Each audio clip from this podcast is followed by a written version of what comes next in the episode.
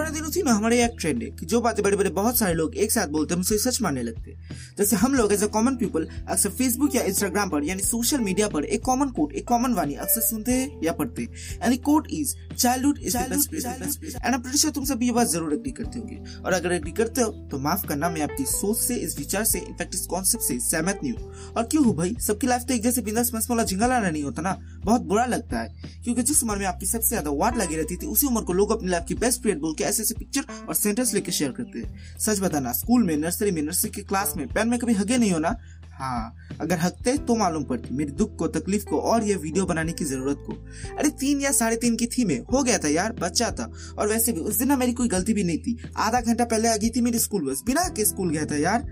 और उस प्रेशर को तो बड़े बड़े सज्जन में हैंडल नहीं कर सकता था और मैं तो बच्चा था। पर ऐसे नहीं कि मैंने उस प्रेशर को हैंडल नहीं किया करने की कोशिश नहीं की। I handle that pressure for whole two period और उसके बाद मुझसे रहा नहीं गया यार। पर फिर भी, पर फिर भी मैंने मेरे पूज्य में से एक नहीं, दो नहीं, पूरे तीन तीन बार परमिशन मांगा था। बट शी रिफ्यूज और फिर क्या? जो होना था हो गया।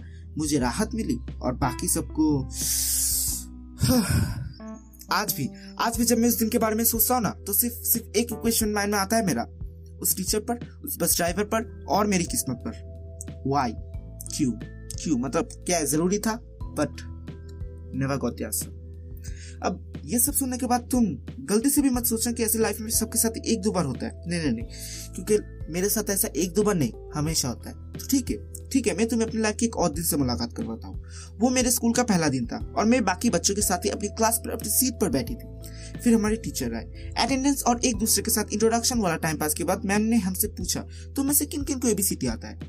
हम सभी ने हाथ हाथ उठाया। तो मैम ने हम सबको एक एक करके उठाकर एबीसीडी पूछने लगा। अब एबीसीडी बोलना की इश्यू नहीं था, क्योंकि वो बोलना मुझे तब भी आता था और अभी मुझे आता है। प्रॉब्लम तब होता है जब आप क्लास में सबसे फ्लुएंटली बोलते हो, वो भी स्पीड के साथ तो आपको बोला जाता है गुड सिट डाउन और आपके ठीक बाजू वाले बंदी को मिलता है ओ so cute very good blah blah blah with दो रुपए वाला लॉलीपॉप अब ये मत सोचना, उस बंदे ने मुझसे भी अच्छा बोला नहीं नहीं उसको इतना सारा शाबाशी, इज़्ज़त, दो रुपए वाला लॉलीपॉप और ये क्यूटनेस का किताब इसलिए मिला क्योंकि वो तोतला था। भैया, सच बताओ तो उस दिन ना मुझे इस एजुकेशन सिस्टम से भरोसा उठ गया था।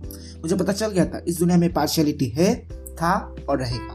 क्योंकि बी ऑनेस्ट ना ही मुझे वो शाबाशी चाहिए थी और ना ही मुझे वो दो रुपए वाला लॉलीपॉप बट थिंग बहुत तकलीफ़ होती है। जब आप योग्य हो और लोग आपकी योग्यता ना पहचाने